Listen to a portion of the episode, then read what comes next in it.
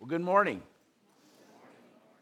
Would turn your Bible to Ephesians chapter 1.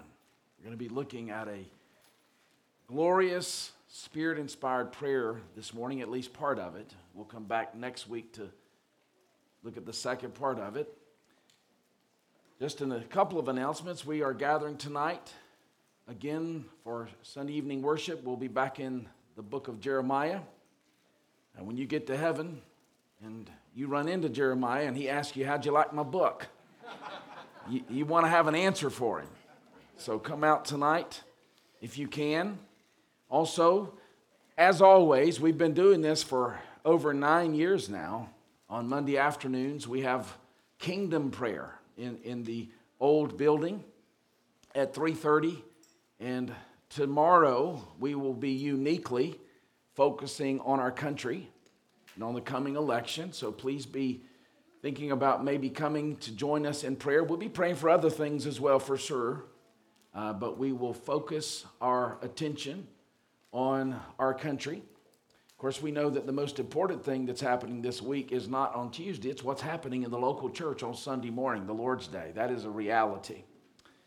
So, if you would turn with me to Ephesians chapter 1, and if you would look with me in verse 15, we'll read the entire prayer this morning, and we will be looking, though, intently in the first four verses, 15 to 18. For this reason, because I have heard of your faith in the Lord Jesus and your love toward all the saints, I do not cease to give thanks for you, remembering you in my prayers. That the God of our Lord Jesus Christ, the Father of glory, may give you the spirit of wisdom and of revelation in the knowledge of Him, having the eyes of your hearts enlightened, that you may know what is the hope to which he has called you? What are the riches of his glorious inheritance in the saints? And what is the immeasurable greatness of his power toward us who believe? According to the working of his great might, that he worked in Christ when he raised him from the dead and seated him at his right hand in the heavenly places. Far above all rule and authority and power and dominion, and above every name that is named, not only in this age, but also in the one to come. And he put all things under his feet. Amen. And gave him as head over all things to the church, which is his body, the fullness of him who fills all in all. Let's pray. Father, what better prayer to pray as we begin this sermon, but that you would open the eyes of our hearts this morning to behold your glory, your sufficiency in the face of your Son and by your Spirit and through the Word of God and through the preaching of the Word. We ask this in Jesus' name. Amen. For those of you that know anything about Billy Graham, you know that he became really nationally famous and perhaps even internationally famous at the 1949 revivals in Los Angeles. And one night, uh, William Randolph Hearst, who, who owned the largest chain of newspapers in the country, he came to one of the meetings out of curiosity. And after that meeting, he went back to his office and he sent out a, a two word teletype to all of his newspapers Puff Graham. And so the following night, all these newspaper reporters and photographers from all over the country were there. And, and Graham noticed it and he asked one of the reporters, What's going on here? And the reporter famously said, You have been kissed by William Randolph Hearst. Another story that I love about Hearst is that he was a very well known collector of art treasures from all over the world. And, and one day he found out about these particular treasures that he wanted to be part of his collection. And so he summoned his agent to go and search for these particular treasures. And after months of searching, his agent reported back and he said, I have some good news. I have found these art treasures that you want. And Hearst said, Where are they? He said, They're in your warehouse. Hearst had been in search for treasures that he already owned. The Apostle Paul knows this can happen at the spiritual level as well.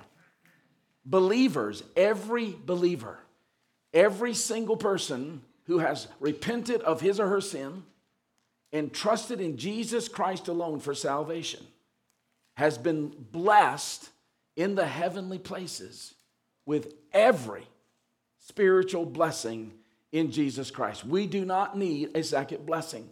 We have been blessed with every spiritual blessing. But Paul also knows that we can be oblivious to what we already have. And, and so, immediately after laying out these blessings, which he says are purposed by the Father and purchased by the Son and procured by the Holy Spirit, what does he do? He prays. That's what we see today. He does not want us to be in search for what we already have as believers. Now, it would be hard to find a text, much less a sentence, and we have seen that verses 3 to 14 is one sentence in the original language that emphasizes more the sovereignty of God in his purposes and in his saving us more than what we see in verses 3 to 14. And yet, now, in the second part of Ephesians 1, which, by the way, happens to be one sentence as well, verses 15 to 23 is one sentence in the original language. Immediately after laying out God's sovereignty in our salvation, the Apostle Paul begins to pray. In other words, the knowledge of God and his purposes being fulfilled by his sovereign will was an incentive to prayer for the Apostle Paul, not an excuse for ignoring it. And so he begins verses 3 to 14 with a 202 word praise. And now he concludes chapter 1 with a 169 word prayer. And at the very beginning of this prayer, he tells us why he prays. And why does he pray? Gratitude and concern. Notice with me in verse 15 for this reason. What reason? All that he's laid out in verses 3 to 14. The fact that God has saved us, he has saved us by his sovereign grace into an adoption, into a family, the family of God. He has redeemed us by his blood, the Lord Jesus Christ, dying on the cross for our sins and he has sealed us by the Holy Spirit, guaranteeing our adoption, our redemption, our inheritance. For this reason, Paul says, because I have heard of your faith in the Lord Jesus and your love towards all the saints, I do not cease to give thanks for you, remembering you in my prayers. So here he prays and he says, It's because I've heard. Now he's in prison, and it's been some five to seven years since he last visited Ephesus, but he's heard. He would have gone if he could, but he was imprisoned. And perhaps if we were friends of Paul's of that day, we would have said, This is a, a terrible providence that the Apostle Paul is in prison. But think about the fact that if he had not been in prison for 2,000 years, we would be impoverished because we would not have the prison epistles. God works all things together for the good, those who love him and are called according to his purpose. And here he has heard about their faith in Jesus, which separates them from the idolatrous world, the world, and he's also heard about their love for all the saints, which unites them to each other in the midst of this world. Now, I want to look at these separately just for a moment. First of all, notice he commends them for their faith, their faith in the Lord Jesus Christ. What's interesting is that when we get to chapter 2, we're going to see that Paul has a concern that they don't fully understand the implications of faith. It appears that they're somehow confusing faith and works because he's going to say, It is by grace you have been saved through faith, and this not from yourselves. It's the gift of God, not by works, so that no one can boast. He writes that because evidently there was confusion about this relationship between faith and works. And yet here he is commending them for their faith. Then notice as well, he says he commends them for their love and what's even more remarkable here, for all the saints. Now, all of us, every single one of us in here, have a natural love for some of the saints. The reason we can have a natural love for some of the saints is there are people here that have your disposition, perhaps, or maybe you have more in common with them than others here in the body. But it's a supernatural work to have cruciform love for all the saints. And, and that's the kind of love that Paul is commending. He's commending their cruciform love, that is, love in the shape of a cross. Now, let me define what this love is. This love is the unswerving commitment to the redemptive good of others at the expense of self. That, that's what cruciform love is. This is the kind of love that Paul is commending for these believers. You have shown this love for all the saints. Now, perhaps you've heard the well known adage to dwell above with the saints in love, that will be glory. But to, swell, to dwell below with the saints we know, that's a different story. and yet, here, their love is for all the saints. Now, that shouldn't surprise us, though, because throughout the New Testament, one of the real acid tests of true regeneration and true conversion is this love. For instance, in 1 John chapter 3, the Apostle John says, We know that we have passed out of death into life because we love the brothers. It's one of the marks of having been saved. We love the brothers. And yet, here, even though the Ephesians love all the saints, their love isn't perfect. And why do I say that? Because later in chapter 5, he will say, Be imitators of God and live a life of love. Just as Christ loved you and gave himself up for you to atone for your sins. And so clearly, just as their faith is not perfect, their love is not perfect either. And yet, here, Paul is commending them for their faith and their love. So, is this flattery on the Apostle Paul's part? No. In fact, he is teaching us here how to minister to one another. That's what he's doing. By giving thanks for their faith and their love that he knows is not perfect faith and not perfect love, he is teaching us, the people of God, to see the fruit in others, even when that fruit is not fully ripe. It takes no skill. In fact, it simply takes your carnal flesh to see the fault in others.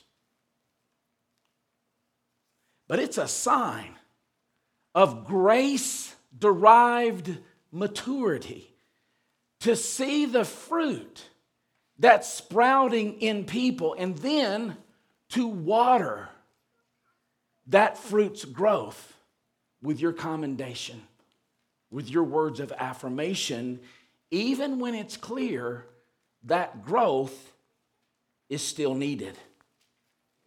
Bryan Chapell writes about a man he heard, a Christian, who was a, a lecturer. He would go around the country, and his vocation was to go into companies and corporations, and, and he would teach corporate heads, employers, how to motivate, how to encourage their employees.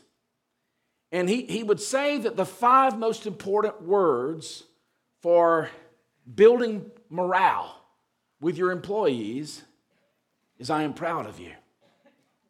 But this Christian man, one day, after about 20 years of this, recognized that he had not said these words to his own son in years.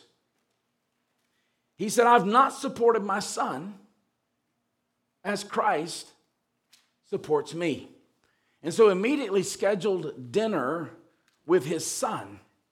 And he gave his son those needed words of encouragement, and a bond was restored that had been fractured for several years.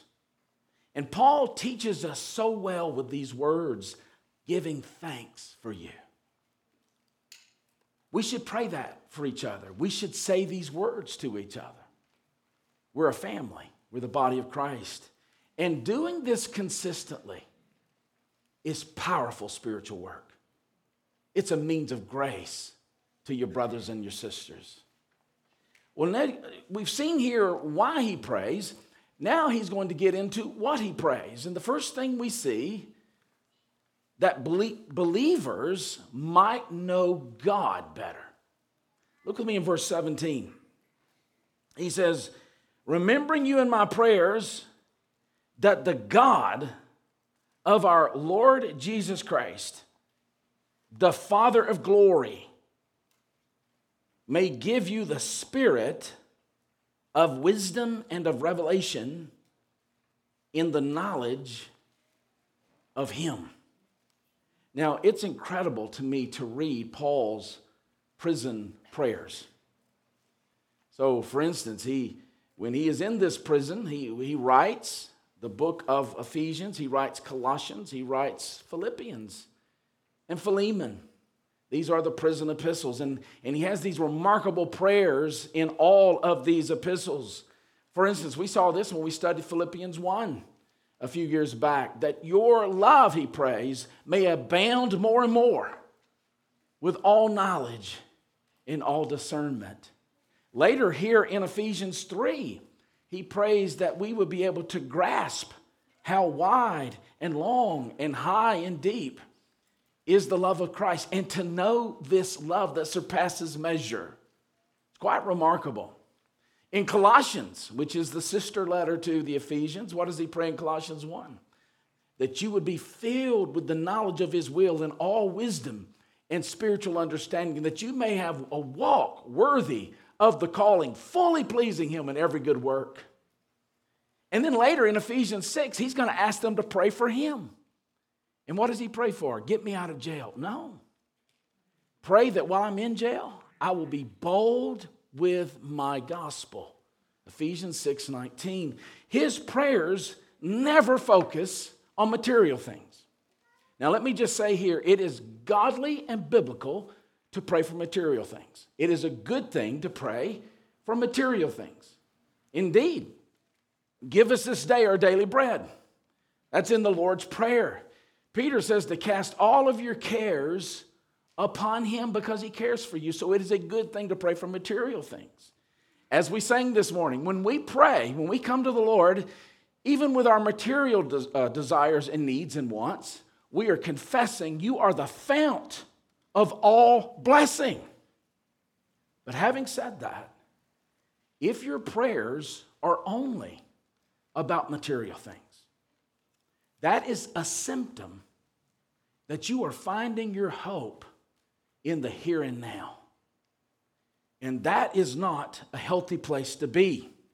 So, Paul teaches us here where the burden of our prayers should reside and how to pray.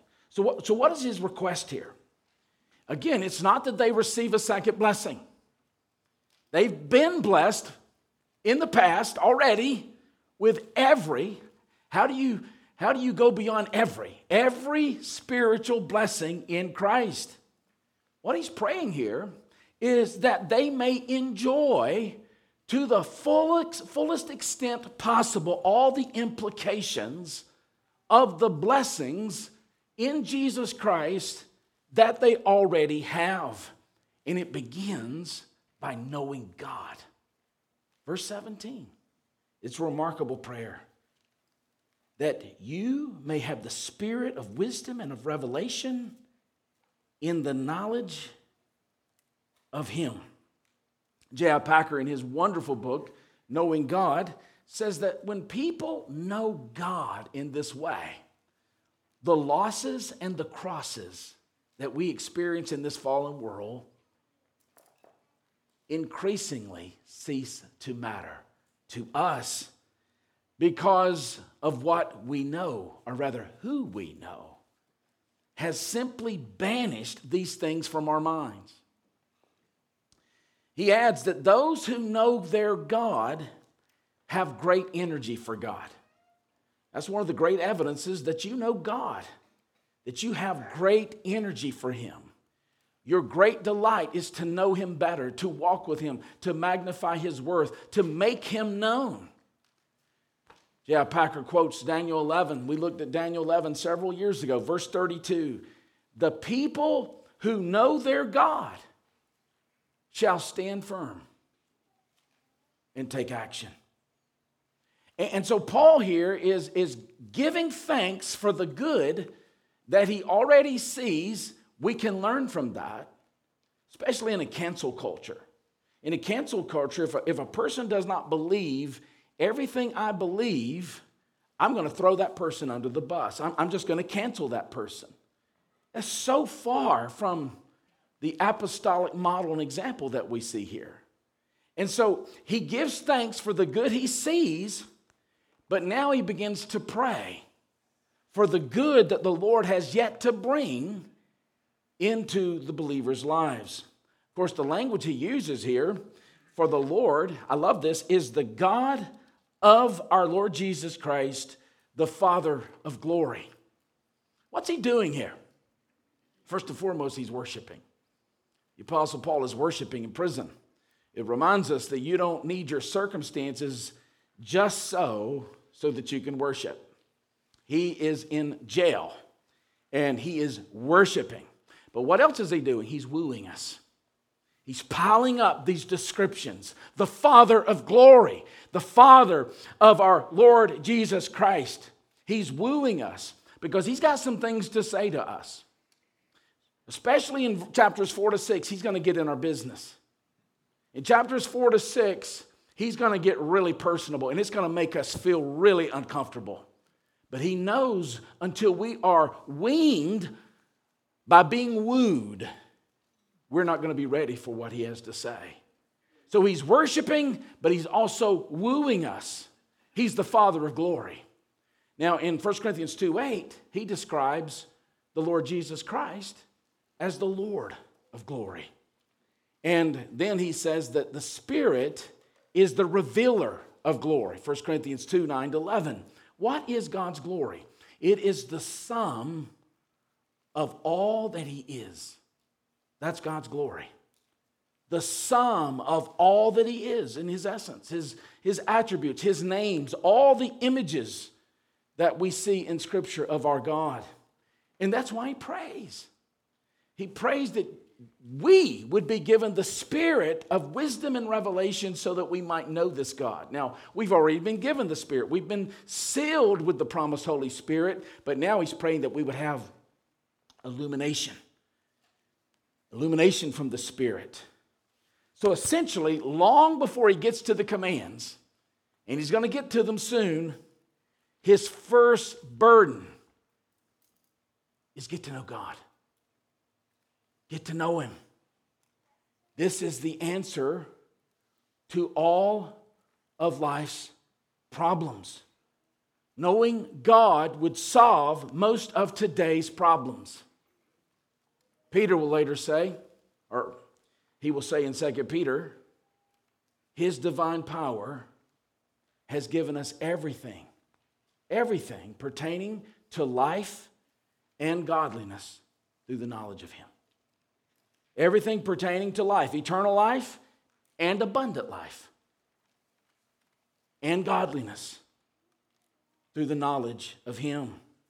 Now, before the Ephesians conversion, before the Fishervillians conversion, Paul says in Ephesians 4:18 that we were darkened in our understanding. We were alienated from the life of God because of the ignorance in us due to the hardening of our hearts. It's not a very flattering description, but it's a true description.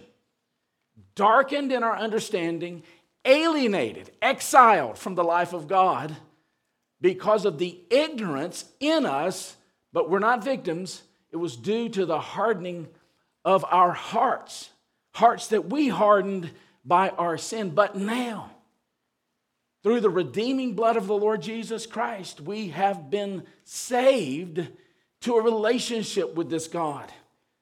For the believer to know God is salvation. Jesus, the night before the cross, prayed these words in John 17, 3. This is eternal life, that they may know you, the only true God, and Jesus Christ, whom you have sent. And so to know God is salvation. To know God is sanctification. Now, what is sanctification? It's the work of God's free grace, whereby He renews our whole man into the image of God in Christ and enables us more and more to die to sin and to live to righteousness. That's progressive sanctification. And to know God is progressive sanctification. Philippians 3:10 that I may know him in the power of his resurrection and may share his sufferings, becoming like him in his death. To know God is salvation, to know God is sanctification, to know God is our ultimate glorification. 1 Corinthians 13, now I know in part, then I shall know fully, even as I have been fully known. So it shouldn't surprise us that Paul begins this prayer that we would come to a deeper knowledge of our God the Father, in the Son, and by the Holy Spirit. Verse 18, he continues his prayer. What does he pray? He prays that the believers might be enlightened. Notice the first part of 18. There's really three parts to this verse. We'll break them down that way. Having the eyes of your hearts enlightened. Now, our hearts, does, they don't have eyes, right? In fact, there's no other place in any literature that this terminology is used.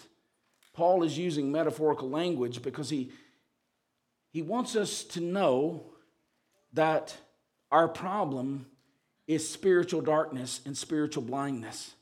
But he also recognizes that the heart, and that's not referring to the, that muscle that pumps blood.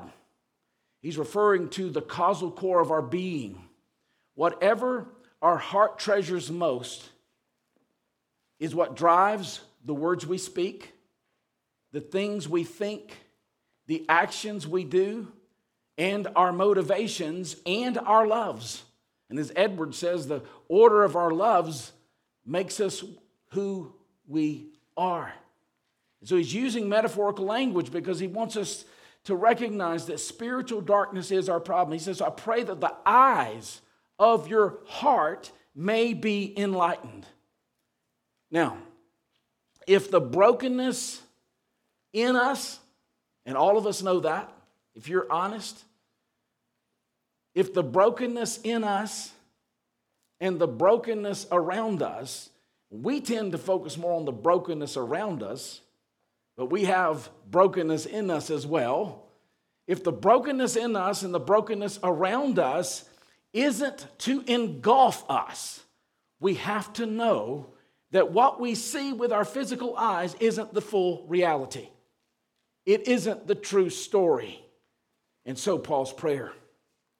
This week, again, I read uh, an article that Chapell alludes to um, from Pulse of the Planet that I think helps drive this home. Uh, this article is about blue whales, who are the, evidently the largest creatures that have ever lived on the earth. And they have one of the loudest animal sounds. But these sounds that they make are so low in pitch that they're actually below the range of human hearing.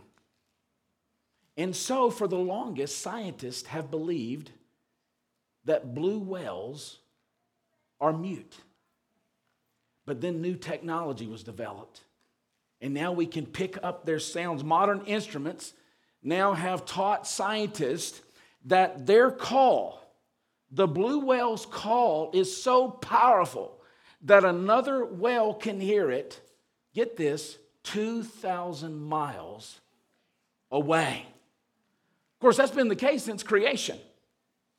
All right? Since God put these blue whales into the ocean so that they could play. I love that language that the psalmist uses about Leviathan, maybe the blue whale. But this has been undetected by us until recent years because our senses have been too limited to register it. Paul recognized that can happen spiritually as well. And that's why, rather than seeing reality by what we see with our physical eyes, he wants us to see reality by what we see with our spiritual eyes. That's why, whatever happens on Tuesday, nothing is going to change with regard to God's purposes and plans and His church. Isn't that comforting? But our eyes of our hearts have to be enlightened to these realities. Now he's going to pray specifically. He's going to get very specific that the, the people of God, with their spiritual eyes, would comprehend three realities. And we're only going to look at two today. Uh, the third reality, the power that we have, resurrection power, we'll look at next week. But the first two we see here. The, uh, the first we see in the second part of verse 18 that believers might be enlightened to their hope. I love that language.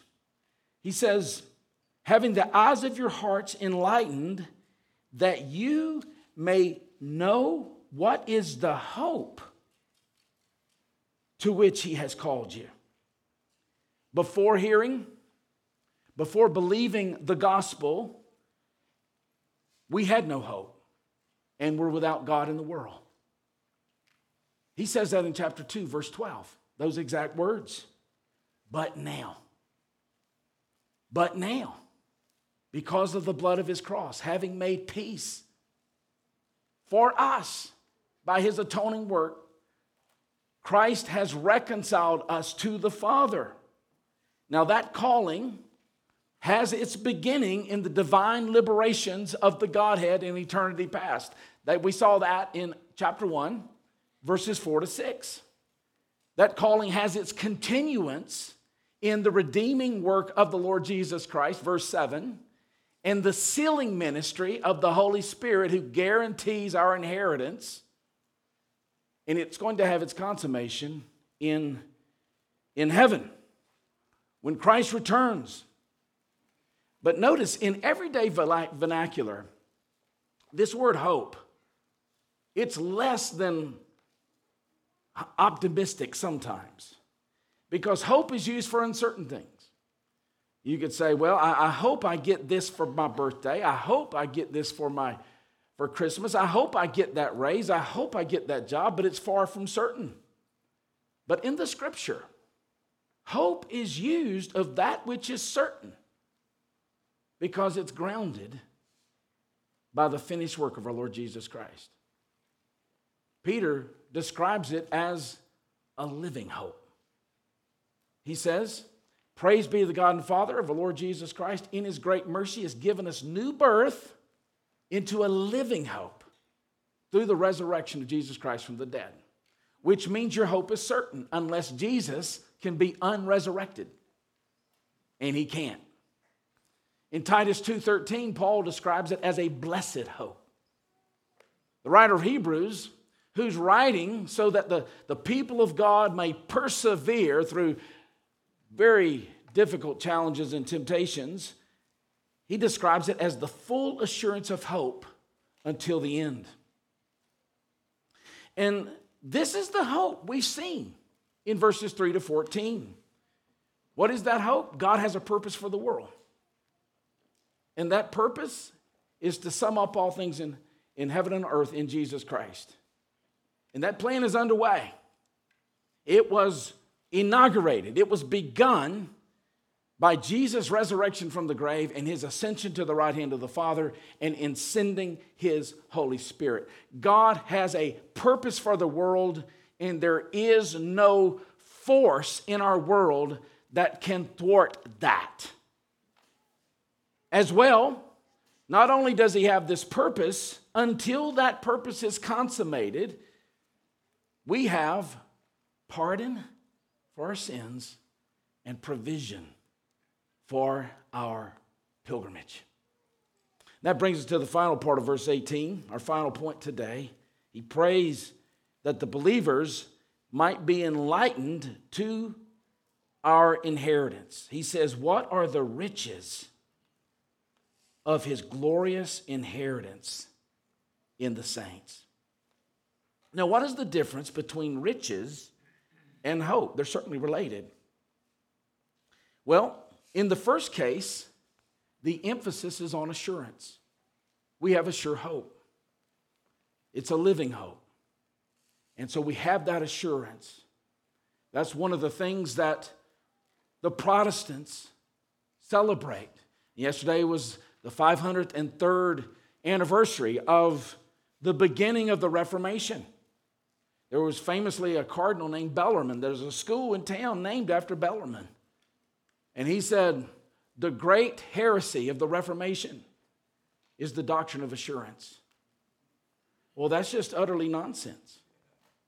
Uh, this hope secures our assurance. We can be assured that God's purposes for his world and God's purposes for us will be achieved. But when he uses the language of riches here, He's referring to the scope of the blessings of our inheritance. These are riches that are enduring. And as I said last week, these riches begin in Jesus Christ as believers, applied to us by the Spirit. the Father grants us these riches in Jesus by the Spirit. It's a Trinitarian blessing, and it begins with the assurance of God's love. One of the most horrific things you could ever experience is to doubt the love of God. It's behind our anxieties, it's behind our discontentments, it's behind our jealousies and our covetousness, it's behind our despair. Deep rooted, we, we doubt the love of God. But our inheritance that we have now in Christ by the Spirit begins with the assurance of God's love, peace of conscience we have peace. Why do we have peace? Because Jesus has secured peace by taking the wrath of God in our place. And then we have joy in the Holy Spirit. The Holy Spirit indwells us and He produces something supernatural to, in us love and joy and peace and patience and kindness and goodness and gentleness. And then we have an increase in grace we have all sufficient manna for our journey. New morning mercies, great is his faithfulness. That's our inheritance. And we have this grace to persevere until the end. But then there's an inheritance awaiting us. And here's what Paul says about that inheritance, incidentally. No eye has seen, no ear has heard. No heart can fathom what God has in store for those who love Him. These are the riches that are ours, that have been inaugurated in the finished work of the Lord Jesus Christ and sealed in us by his Spirit.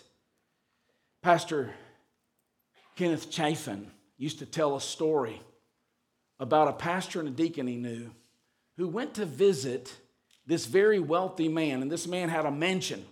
And when they drove up, he had these two very expensive cars sitting in his driveway, and his lawn was just professionally manicured and a glorious uh, custom designed pool. And the deacon turned to the pastor and he said, What kind of good news do we have for him? Well, we need the eyes of our hearts enlightened to discern what is truly valuable, don't we? That's why Paul prays this. What do you think about this as we close? Ephesus was a very wealthy city, perhaps the wealthiest city of that day. In fact, it's a, even now, a, an archaeologist uh, playpen. But if you go back there today, all the riches are gone. They're all gone.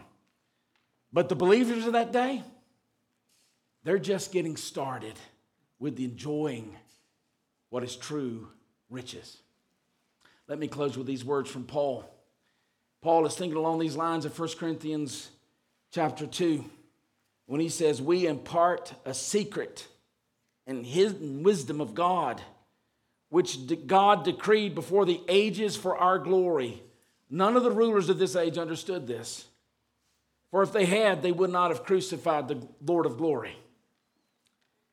But as it is written, what no eye has seen, nor ear heard, nor the heart of man imagined what God has prepared for those who love him. These things God has revealed to us through the Spirit, that we might understand the things freely given us by God. That's our inheritance. The things freely given us by God. Of course, the most fundamental and central thing He has freely given us is His Son. And that's what we're going to celebrate at the table this morning. God has given us his son. He so loved the world that he gave his son. That those who believe in him would not perish but have everlasting life. And the table is to celebrate that reality. For those of you who are visiting with us today, if you are a member in good standing of a like minded, gospel believing church, if you have, that is, you have trusted in Jesus alone for your salvation, and you are a member of a church, baptized member of a church in good standing, and we would ask you to celebrate with us here at the table. Let's bow our heads and ask the Lord to prepare our hearts so that we come to this table with our hearts rightly fitted to partake of these elements which are a sign of what God has achieved for us in Jesus. Let's pray. Father, we thank you this morning. We thank you that you indeed have blessed us, and we recognize we need the eyes of our hearts enlightened every day. I pray that for every believer here. Lord, you also use means towards that enlightenment. We know supremely it's the Word of God. Psalm 19, verse 8 says it's the Word of God that enlightens our eyes. But you also enlighten our eyes by the table. Father, we recognize that this table is not just an individual act, it's, it's the church's act of communing with your Christ and of communing with each other and of commemorating his death by partaking of this bread and this cup. But we also know there's an individual aspect to this as well, Lord. Uh, it's the act of receiving Christ's benefits and of renewing our commitment to Christ and his people, thereby making the church one body, marking it off from the world. Merciful Father, we pray before we partake, we would just like to remember what your Son has done for us. When we were still without strength, in due time, Christ died for us, the ungodly. For scarcely for a righteous man would one die, perhaps for a good man, one would even dare to die. But you demonstrated your love for us that when while we were still enemies in rebellion, Christ died for us. And now, Lord, we want to confess the present sins that we commit in this body, recognizing it's those very sins that He died for. Father, I pray you would show us any sins that we need to confess and repent of. Maybe it was a sin we committed earlier in the week and we haven't even thought about it since. Show us, Lord.